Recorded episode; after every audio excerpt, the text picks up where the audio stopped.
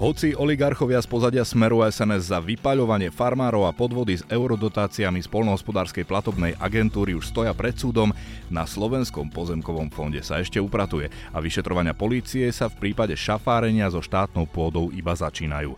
Šéf pozemkového fondu Jan Maroš najnovšie zverejnil informácie o tom, ako sa zneužíval zámer podpory výsadby ovocných sadov na to, aby stovky hektárov získali tí správni ľudia za zlomok skutočnej hodnoty. Vo vyše polovici dnes nenájdete týchto skontrolovaných sadov ani jeden strom, ani jednu slivku, alebo marhulu, alebo čokoľvek. Hoci je Maroš ako nominant Olano na poste šéfa pozemkového fondu už vyše roka, tvrdí, že sa všetkých vybavovačov z éry Smeru doteraz nedokázal zbaviť. Tých motivátorov, ktorí motivujú nejakého úradníka na spodu a ten potom do toho stroja istú žiadosť pustí a istú žiadosť nepustí. Preto sme zriadili aj protikorupčnú linku. Prosíme všetkých čestných ľudí, aby pomáhali kvalitnými informáciami vyčistiť pozemkový fond do budúcna. Čo odkazuje voličom, ktorí informáciám o rozkrádaní štátu za bývalej garnitúry neveria, respektíve tvrdia, že je to jedno, pretože kradnú všetci politici? Tak aspoň e, na základe faktov si vyhodnocujme, že keď teda si myslím, že všetci kradnú, tak dobre, poďme voliť tých,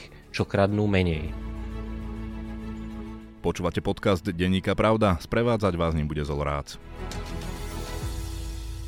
V týždni, keď si pripomíname výročie vraždy Jana Kuciaka a Martiny Kušnírovej, zorganizoval Slovenský pozemkový fond tlačovú besedu s názvom Zlatá baňa v Slovenskom pozemkovom fonde počas vlády Smeru.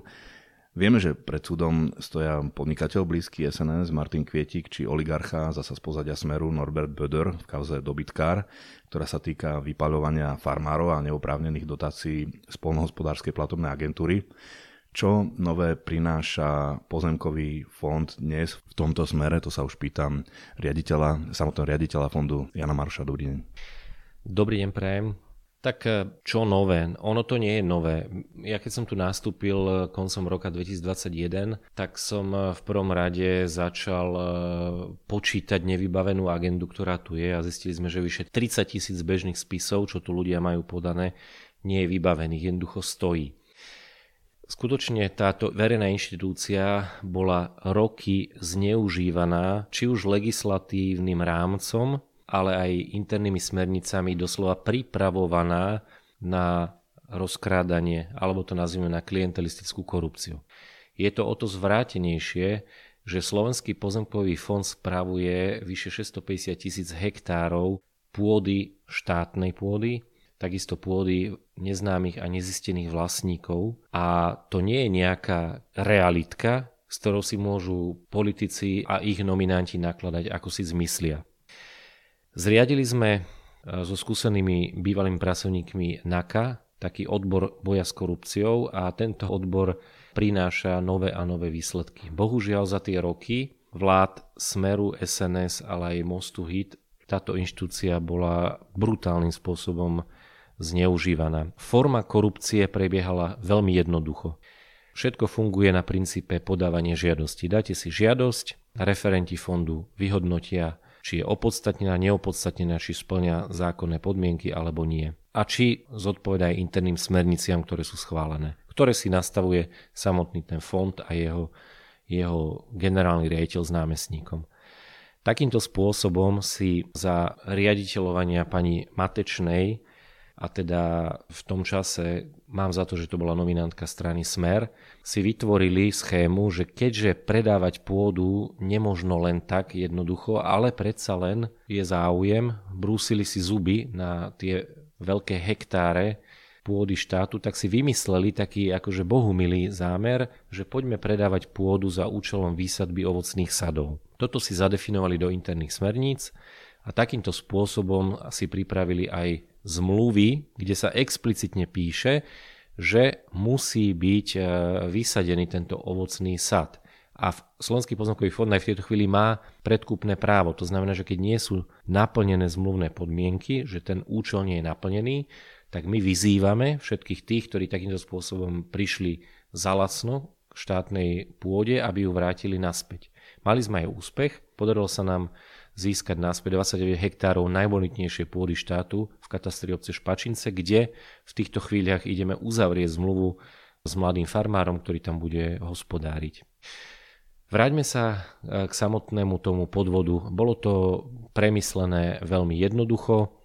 A čo je vlastne najväčší problém? Problém není v tom, že dobre, poďme zakladať ovocné sady. Však podporujeme polnospodárstvo, to je aj cieľ a misia SPF. V tomto by problém nebol. Problém je v tom, že to bolo netransparentne zverejňované. Viete, ako to nebolo tak, že na stránke fondu si každý mohol nájsť inzerát, chcete si kúpiť pôdu za účelom ovocné sadu, nech sa páči, hlaste sa. Nie, boli to len cez osobné kontakty a svedectva hovoria o tom, že boli priamo napojení na vedenie fondu ľudia, ktorí ponúkali, že či nechcete za lacnú pôdu štátu, stačí urobiť toto, toto, toto, toto. Hej, stačí vydeklarovať, podať si projekt na UKSUP, Ústredný kontrolný skúšovný ústav polnospodársky, a vyberte si jednoducho pôdu, o ktorú máte záujem.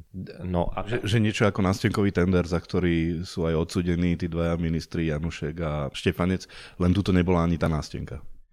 Áno, presne tak. Ten princíp je zhruba, zhruba podobný, zhruba rovnaký.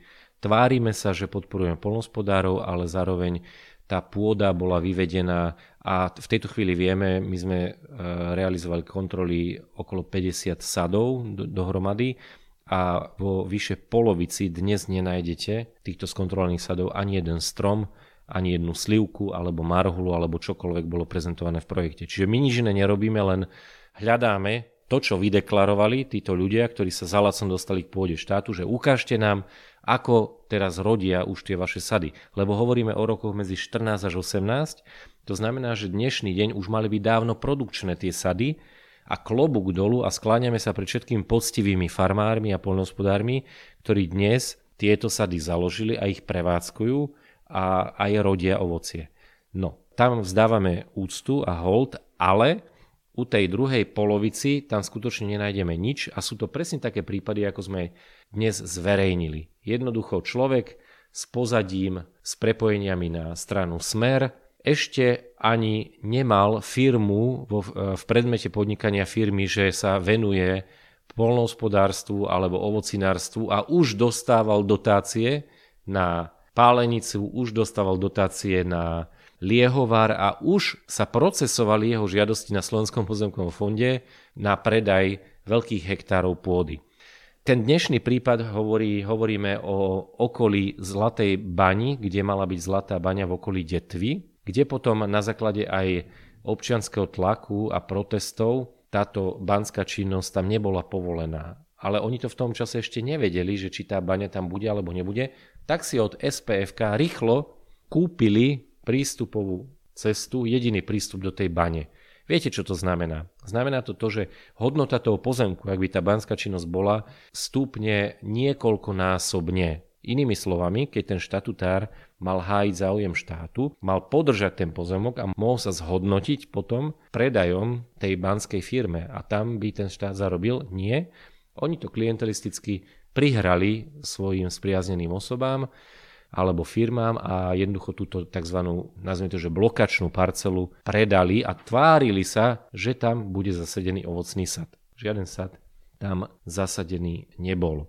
Toto je jedna časť tohto príbehu, že toto urobila tá firma Vitos v okolí tejto Zlatej bane, ktorá sa nezrealizovala, ale druhá časť tohto projektu bola v horskej lokalite Kyslinky sa to volá, a tam tento pán, pán Strelec z tejto firmy Vitos dlhodobo sa snažil od obce Hrochoť si odkúpiť pozemky. Jednoducho on chcel si tam asi urobiť nejakú svoju usadlosť, ale keď sa mu to nedarilo tam kúpiť tie pozemky od obce, tak sa obrátil na v tom čase zrejme spriaznené štátne inštitúcie na lesy. Od lesov si potom prenajal za smiešný nájom za 500 eur ročne takú, nazvime to, že lesnú chatu a Zároveň takisto od Slovenského pozemkového fondu získal veľkú výmeru, veľa hektárov takisto za účelom výsadby ovocného sadu. A práve v týchto kyslinkách, keby ste sa tam išli pozrieť teraz, tak žiaden strom tam nenájdete. Sú to kosené lúky, alebo teda nájdete len pár nejakých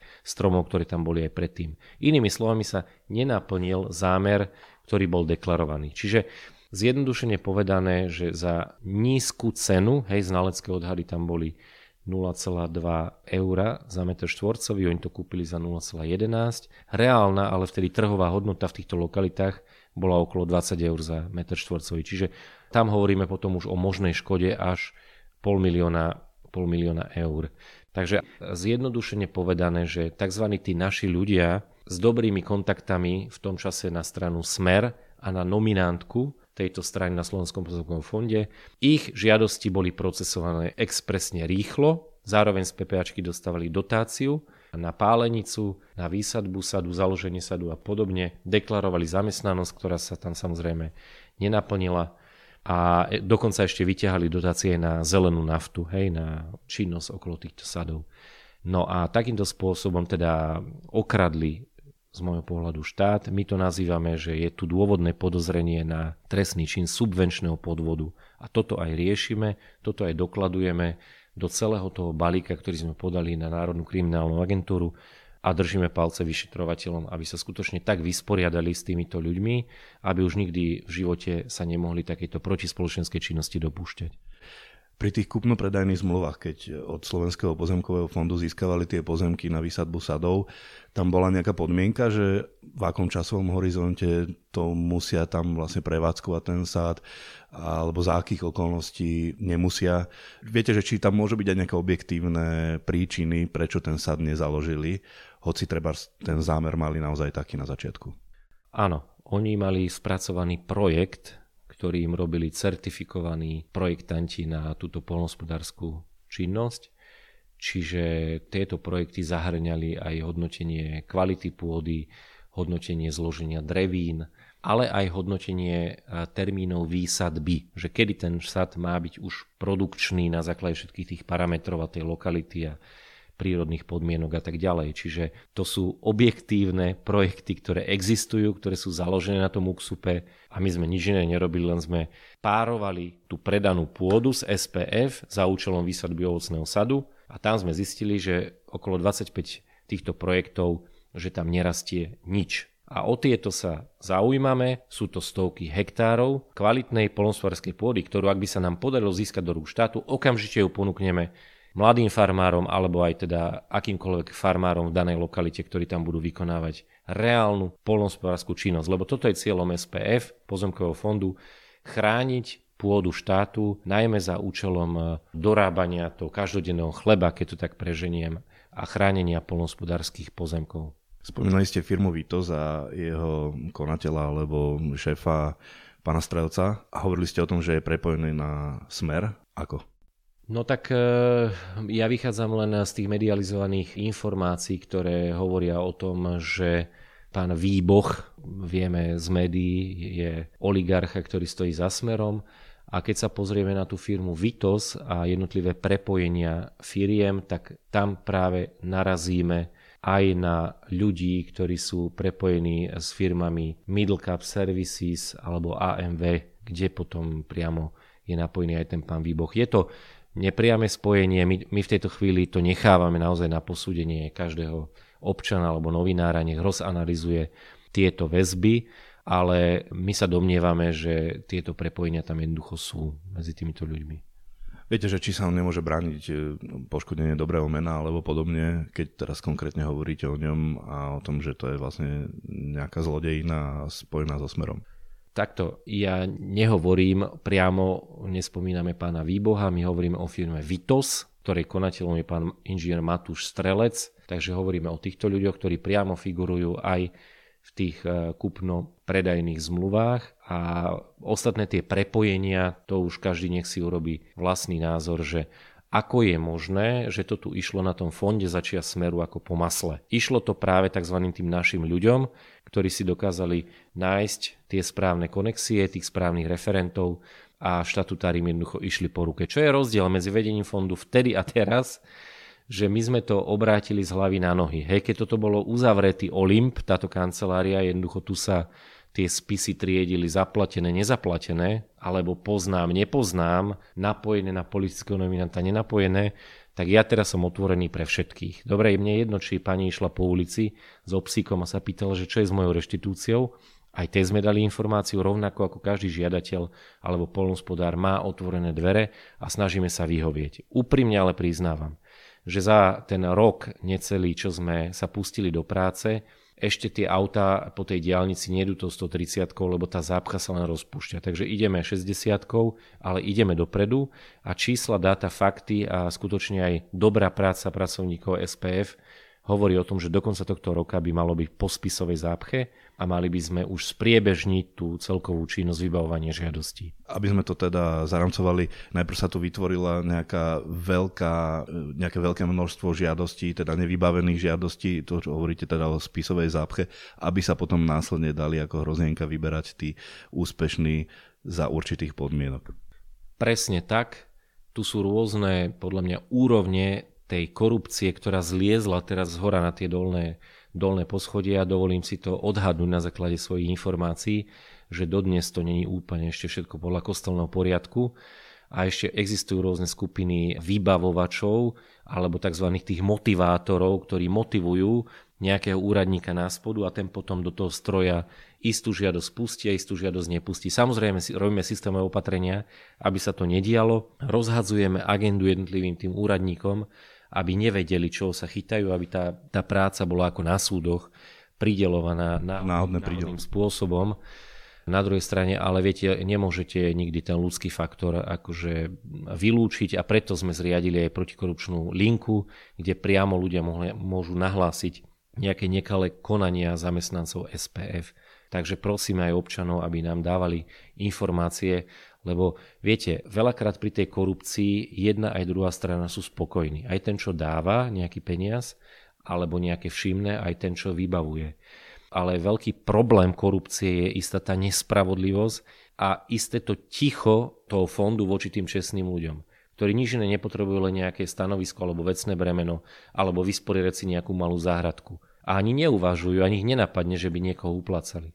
Tak táto korupcia práve ide proti týmto čestným ľuďom. Takže prosíme všetkých čestných ľudí, aby pomáhali kvalitnými informáciami vyčistiť pozemkový fond do budúcna.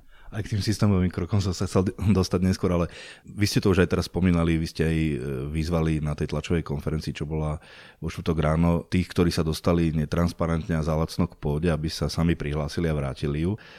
Nie je to práve z tohto dôvodu, ktorý ste aj spomínali, trochu naivná predstava, prečo by to mali urobiť, ak vedia, že to získali tak akoby nemorálne, nehovorím, že nezákonne, a že im za to z trestnoprávneho hľadiska vlastne asi nič nehrozí, keď to bolo v súlade s, s legislatívou a že môžu tie výhody z pozemkov naďalej užívať. Mám iné právne hodnotenie, aj opreté o konkrétne analýzy právnych kancelárií ktoré hovoria o tom, že tam mohol byť naplnený skutková podstata činu subvenčného podvodu. Viete, lebo keď vy podpíšete kúpno-predajnú zmluvu, ktorej pevnou prílohou je projekt, že vysadíte ovocný sad a vy jednoducho to v čase neurobíte, ani to neplánujete, a spoliehate sa na to, že po desiatich rokoch vám ten fond tú nohu z dverí dá von, to predkupné právo stratí a potom tam budete robiť, čo chcete na tom pozemku, tak e, máme za to, že toto je podvodné konanie. Hej? A jednoducho to je podvod a trváme na tom, že to je nielen amorálne, ale aj trestné a verím tomu, že kriminálna agentúra a policajti sa s týmito ľuďmi vysporiadávajú. Niekoho môže motivovať, že pýtať sa, že prečo nám vrátili tú vodu. Áno, niekoho môže, niekoho môže motivovať to, že on nechce mať nejaké opletačky s policajtami, ale niekto si naozaj úprimne uvedomí, že, že konal nesprávne a príde a tú pôdu vráti, lebo mu to nestojí za to, aby ho tu nejaký marož alebo nejaký fond medializoval. Takže my naozaj chceme čím viac týchto prípadov zverejniť, aby sme ľuďom otvárali oči. A keď teda nechcete byť pranierovaní, nechcete, aby nejakým spôsobom vaše priezviska figurovali pri nejakých odhalených kauzach, tak sami príďte a ponúknite túto pôdu štátu späť. My ju za tie isté peniaze, za ktoré sme vám ju predali, za tie isté peniaze ju odkúpime naspäť. Čiže my zaplatíme ako štát tú istú cenu, za ktorú sme tie pozemky predali. To sa vlastne v prípade tých špačiniec aj stalo, že vám to vrátili. Môžete to rozviesť? Áno, presne za tých 29 hektárov e, bolo vtedy predaných, my to hovoríme, že za babku. V tom čase aj tá reálna hodnota tej ornej pôdy bola vyššia, ale okolo nejakých, ak si dobre pamätám, 170 tisíc eur tých takmer 30 hektárov bonitnej pôdy bolo predaných, tak my za tú istú cenu sme to odkúpili od týchto majiteľov, už toho času majiteľov pozemkov naspäť. A keďže náš zákonný cieľ a misia je, aby sme chránili poľnohospodárske nehnuteľnosti, čo aj robíme, tak sme to ponúkli na prenájom konkrétnemu farmárovi, s ktorým v týchto dňoch podpíšeme nájomnú zmluvu. A v tom prípade ste podávali trestné oznámenie? Áno, my sme dávali ako celok tieto ovocné sady podnet na trestné stíhanie a ku každému jednému prípadu všetky zistené informácie, všetky spisy a všetko, čo existuje na Slovenskom pozemkovom fonde a je to relevantný dôkaz v tom trestnom konaní, tak to sme, to sme doložili. Takže tak špačinciam, ako aj k tejto očovej a podobne.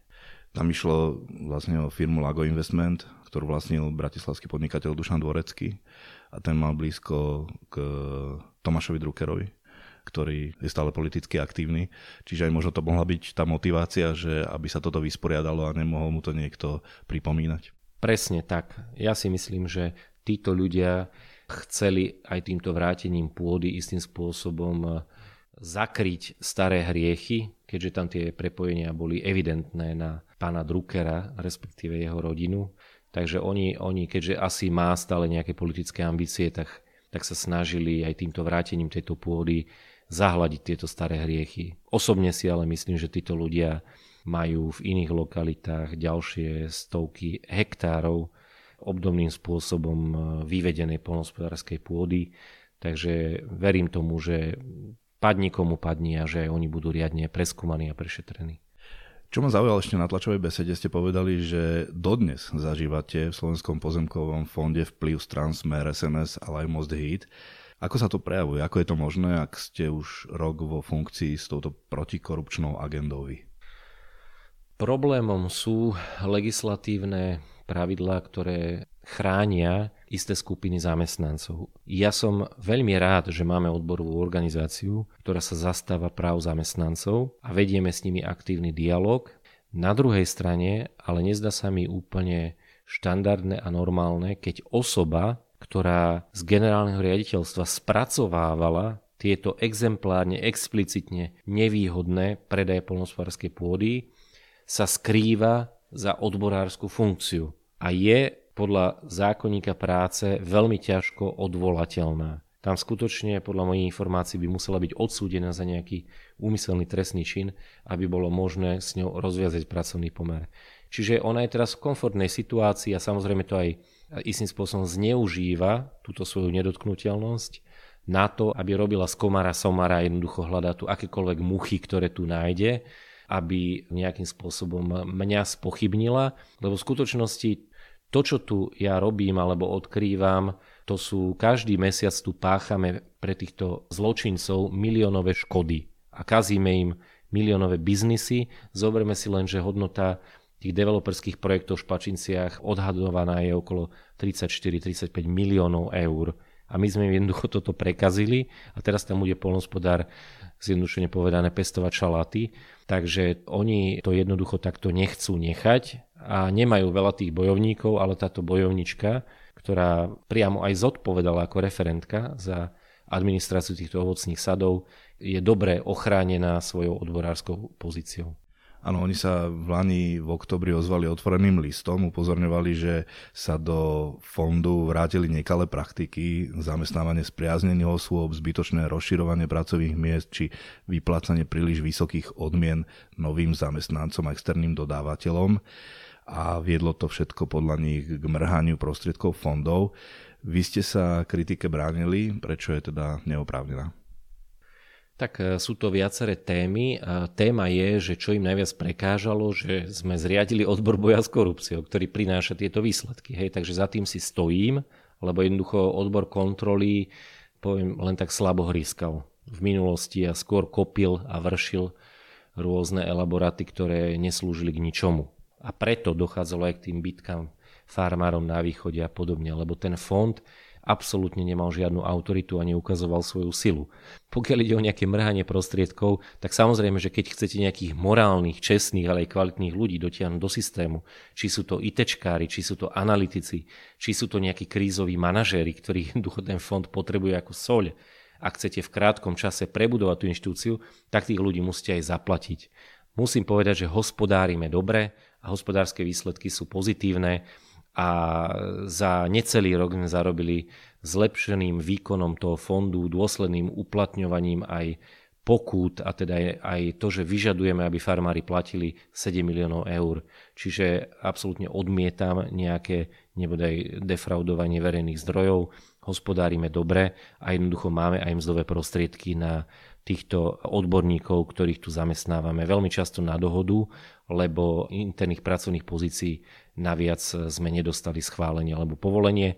A je dobré, nech radšej tí analytici, hoci je z externého prostredia, istým spôsobom urobia ten krízový manažment a potom vytvoríme štruktúru, ktorá do budúcna určí, že aký počet zamestnancov dokáže zvládať ten nápor tých spisov alebo tých žiadostí, ktoré prichádzajú, tak, aby už nikdy potom nedochádzalo tzv. spisovej zápche. Jednoducho, že teraz máte tú prioritu roztopiť to nahromadené množstvo veľkých spisových žiadostí, teda spisovú zápchu. Ako sa vám to darilo? Vy ste prišli s tým, teda, že, že tu bolo 36 tisíc nevybavených spisov a v Lani v oktobri ste tvrdili, že z tých 36 tisíc nevybavených žiadostí ste už vybavili polovicu, teda že zostávalo zhruba 28 tisíc nevybavených. Ako je to dnes?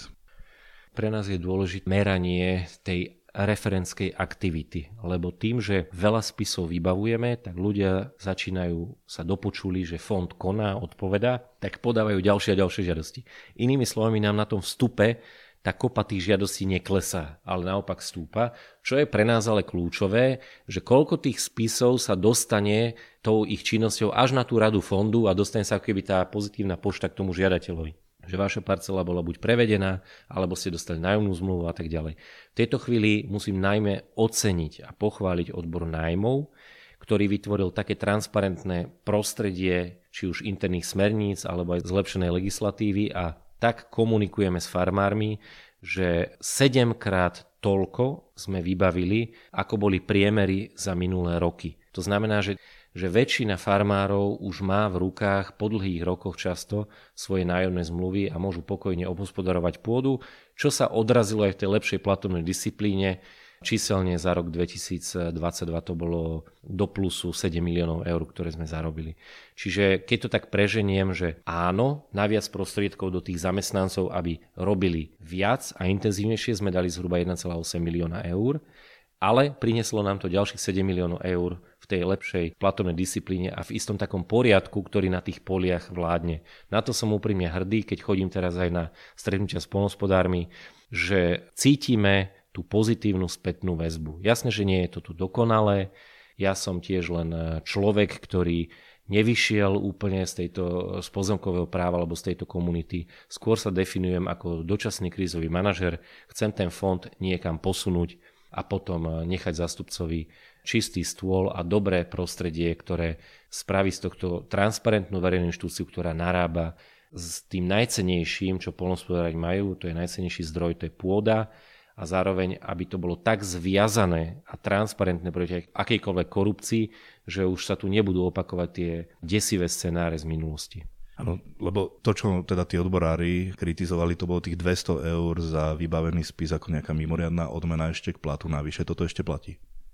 To není 200 eur, máme úplne presne transparentný systém evidencie, že podľa hodín, ktoré odpracuje na tej spisovej zápche, ten referent si eviduje svoje kódy do toho Fabasoftu, do toho systému a na konci mesiaca každý jeden si môže vo svojej aplikácii pozrieť, že koľko tých kódov zadal a na základe toho je potom vyplácaná aj mimoriadná finančná odmena. To znamená, že okrem platu dostávajú ešte aj odmenu z tzv. tej spisovej zápchy. Prináša to svoje výsledky, možno jedno číslo. Keď sme začínali v apríli tento projekt 2022, tak tá rozpracovanosť bola okolo 20%. Momentálne je tá celková rozpracovanosť na 60% toho fondu. To znamená, že odhadujeme, že na konci tohto roka to už bude sa blížiť k 90% a tým pádom od 1.1.24 môžeme povedať, že máme po spisovej zápche a už nastavíme prémiové kritéria a ukazovatele pre referentov tak, aby robili v takte a môžeme im kľudne dať do zákona aj lehoty, v ktorých majú dané spisy vybavovať. Áno, že teraz je to vlastne 30 dní, že do mesiaca by mali vybaviť žiadosť, ktorú dostanú na stôl? Bohužiaľ nie je to tak. Na okresných úradoch e, štátni úradníci áno, majú zákonom stanovené lehoty. Fond je regulovaný, že fond môže a nemusí Čiže v tejto chvíli neexistujú nejaké postihy, keď ten úradník aj 5 rokov nesiahne po nejakej žiadosti. Toto treba zmeniť. My to zmeníme nastavením interných lehôd. Už teraz sa snažíme ich merať a po tej spisovej zápche ich dáme aj natvrdo do interných smerníc. Čiže sa vrátim k tým odborárom. Vy ste prepustili 7 eh, ľudí, vrátane riaditeľa odboru prevodov. Slúbili ste, že o ďalších budete tých prepustených informovať neskôr. To sa teda nepodarilo kvôli tomu teda zákonu, ako ich chráni ako, ako odborárov? Ja som neprepustil e, takmer nikoho, vôbec by som to takto nedefinoval. Väčšina zamestnancov, ktorí odišli z fondu, vrátane tých, čo ste ich menovali, odišli na základe dohody. Dobre, čiže zamestnávateľ sa s nimi dohodol, riadne a spravodlivo dostali aj nejaké, nazvime to, že odstupné podmienky alebo odmeny, čiže boli, boli spokojní pri, pri tom odchode, takže väčšina zamestnancov, ktorí odišli, odišli na základe dohody. Ak bola daná nejaká výpoveď, tak to bolo za evidentné zlyhanie alebo konanie, keď išlo napríklad o to, že zamestnankyňa sama sebe predávala podiel pod e, rodinným domom svojej rodiny a ešte aj na náklady fondu. Hej, čiže toto boli individuálne prípady, kde sme pristúpili k výpovedi, ale snažíme sa skutočne aj s tými zamestnancami jednať korektne, ale zároveň my vieme, že musíme istú časť zamestnancov ako keby podrobiť tej skúške, lebo vieme, aj z minulosti máme indície, že, že oni sa prizerali na tú korupciu, ktorá sa tu diala a buď ju spracovávali, alebo sa neozvali. A tam treba hľadať tú mieru, že či ten človek dokáže urobiť nejakú sebareflexiu a dokáže vôbec vnímať, že toto a toto je nekalá činnosť alebo to nedokáže a potom je lepšie pre ňo nech zmení pracovnú činnosť. Na to sa pýtam, že keď tento fond dlhé roky takto fungoval, sú tu určití ľudia, vy ste prišli do pozície riaditeľa, ale zostali tu tí ľudia, že do akej miery ste museli alebo chceli očistiť túto inštitúciu od týchto ľudí. Hovorí sa, že ryba smrdí od hlavy, tak kľúčové je, že na pozícii námestničky je 100% dôveryhodná osoba, ktorá má právne vzdelanie a skutočne robíme, myslím si, že sme veľmi dobrý tandem s doktorkou Múráňovou. Na druhej strane aj tí jednotliví riaditeľia odborov, ja som zúžil tie riadiace línie. My sme tu mali strašne veľa riaditeľov, ktorí boli doslova porozhazovaní po celom Slovensku v rôznych okreslých mestách a nikto sa nikomu nezodpovedal. Ja som na, uh, urobil také jednoduché vertikálne, vertikálne riadenie, kde teda každý má nejakého svojho priamého nadriadeného, ten má svojho nadriadeného a potom z tých štatutári zúžil som teda počet tých riaditeľov a teda každý zamestnanec vie, že čo má robiť, čo je jeho práca, dokedy má prácu odovzdať, kto je jeho nadriedený, k tomu zadáva úlohy alebo schvaluje dovolenky. Ja si myslím, že sa to upokojilo po tých organizačných zmenách, ale ešte na základe odporúčaní Rady fondu prebiehajú analytické činnosti v rámci SPF a snažíme sa aj optimálne nastaviť personálne kapacity na ten nápor agendy, ktorý ten fond má, aby sme to zvládali. Aj k tým zamestnancom vy ste aj žiadali viacej, 40 nových zamestnancov od ministerstva financí, aby vám teda dali na to financie. V Lani na jesen to bolo ešte v štádiu rokovaní. Ako ste dopadli? Momentálne sme sa ustálili s požiadavkou na čísle plus 20. Uvidíme, verím tomu, že budeme pri vyjednávaniach úspešní. Máme dobré výsledky, tak verím tomu, že aj, ale očakávame ešte v najbližšom čase isté organizačné zmeny na základe odporúčaní personálneho a procesného auditu a po tomto audite už budeme zhruba vedieť, že či a koľko zamestnancov reálne budeme potrebovať. Momentálny odhad je, že aj sme žiadali ministerstvo financí o navýšenie o 20 ľudí pre SPF. A ešte k tej lehote, čo sme sa bavili, tej 30-dňovej, to bola vaša ambícia interná, aby ste vybavovali tie žiadosti do 30 dní. Darí sa vám to? Ja si myslím, že v takých tých jednoduchých prípadoch sa nám to darí a robíme všetko preto, aby tieto lehoty boli pri tých jednoduchých, či sú stanoviska, vecné bremená, dosahované. Budem ale veľmi rád, ak v najbližšom čase pristúpime po vyhodnotení toho projektu spisovej zápchy aj k definitívnemu ukotveniu týchto lehôd do interných smerníc. Hej, takže len nechceme to robiť nejak živelne, potrebujeme už vychádzať aj z toho, čo už máme namerané za ten rok tohto projektu Spisová zápcha, čiže na základe konkrétnych výsledkov potom stanovíme tie jednotlivé lehoty a pokúsime sa aj naďalej motivovať zamestnancov, aby tieto lehoty dosahovali, aby sa im na jednej strane dobre pracovalo, v zlepšenom IT prostredí a na druhej strane, aby na prvom mieste mali toho klienta, toho zákazníka, ktorý potrebuje riešiť nejakú svoju pozemkovú záležitosť s nami. S tým, čo hovoríte, súvisí aj to, že vy ste vyhlásili aj dnes, že veríte, že tieto nekalé praktiky na fonde sa zastavili a a tak, aby ktokoľvek, keď bude tento fond viesť v budúcnosti, e, takže bude taká silná verejná kontrola, kontrola inštitúcií, že na túto štátnu pôdu už sa nebude neoprávne siahať. Takže vy ste už niektoré teda systémové kroky spomenuli, ale na základe vlastne akých vašich krokov a systémových zmien si myslíte, že, že sa to takto môže stať, že vlastne aj keď niekto príde nový s nejakými inými zámermi, možno menej čestnými, tak to bude mať ťažšie.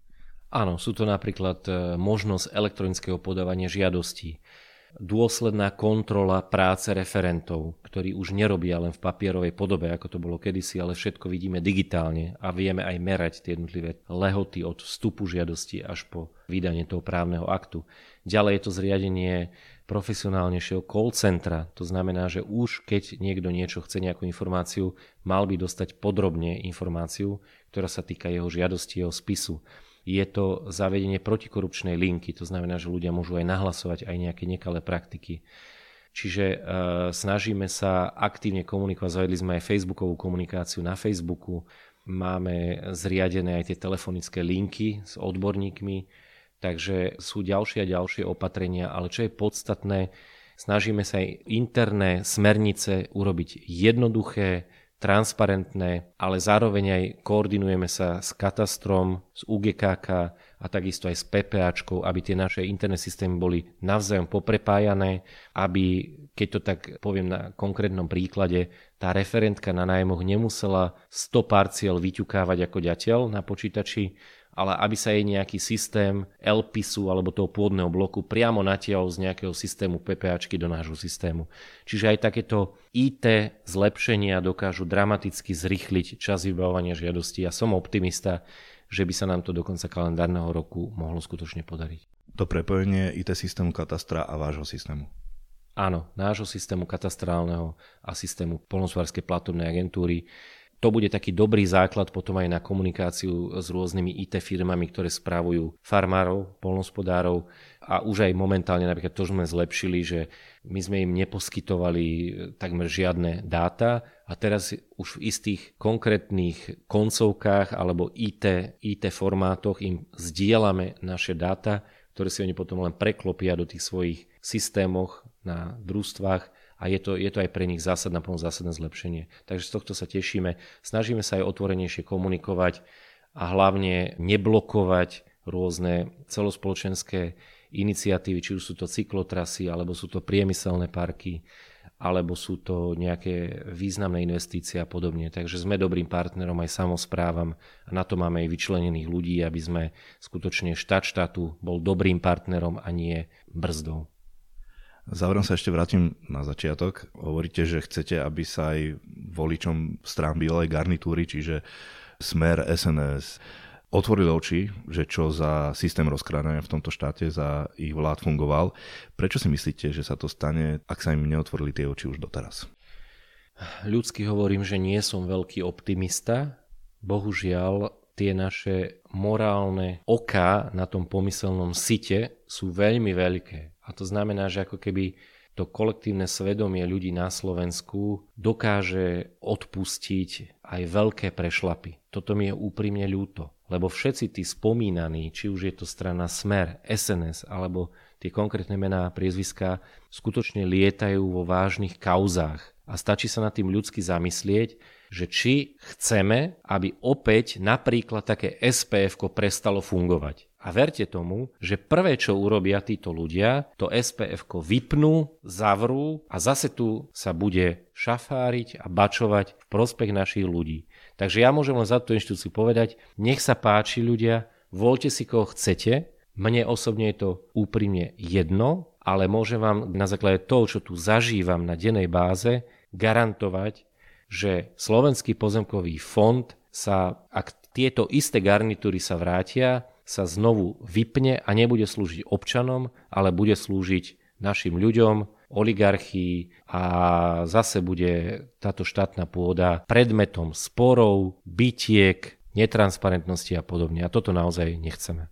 Argumentom tých voličov stran Bielej garnitúry, ktorí sa opakovane chystajú podporiť tieto strany, je, že jednak tým kauzám neveria, považujú ich za vymyslené, politicky motivované, alebo si hovoria, že je to jedno, pretože všetci kradnú.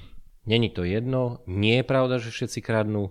A keď samozrejme nemáme celkovú dôveru v ľudí, tak aspoň e, na základe faktov si vyhodnocujme, že keď teda si myslím, že všetci kradnú, tak dobre, poďme voliť tých, čo kradnú menej. Hej? Ale verím tomu, že väčšina ľudí má istú takú dôveru a myslí si, že áno, predsa len sú rôzni tí politici, rôzne sa prejavujú, ale predsa len si poviete, tak e, zdá sa mi, že tento a tento politik ten e, je asi čestný. Hej, tak dajte dôveru tomu, čo si myslíte, že asi je čestný a že asi bude dobre spravovať tie verejné zdroje. Hej.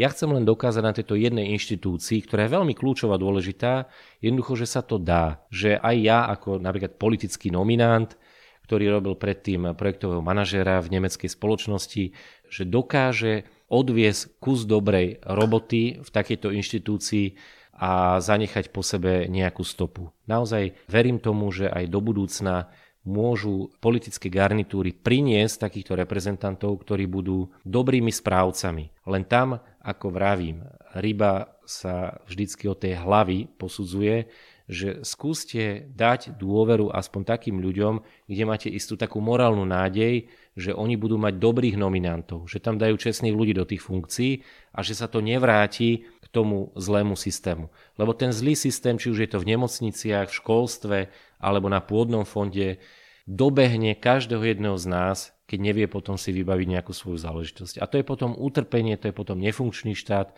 a potom sme len znechutení a smutní z toho celého života. Takže skúsim to dať naozaj pozitívne. Existujú ľudia aj v politike, ktorí nie sú anieli, ale dokážu poskytnúť dobrých nominantov do jednotlivých verejných funkcií. Hovorí riaditeľ pozemkového fondu Jan Maroš. Ďakujem za rozhovor. Ďakujem pekne, všetko dobre prajem. Sme v závere. Počúvali ste podcast Denníka Pravda, ktorý pre vás pripravil Zolorác.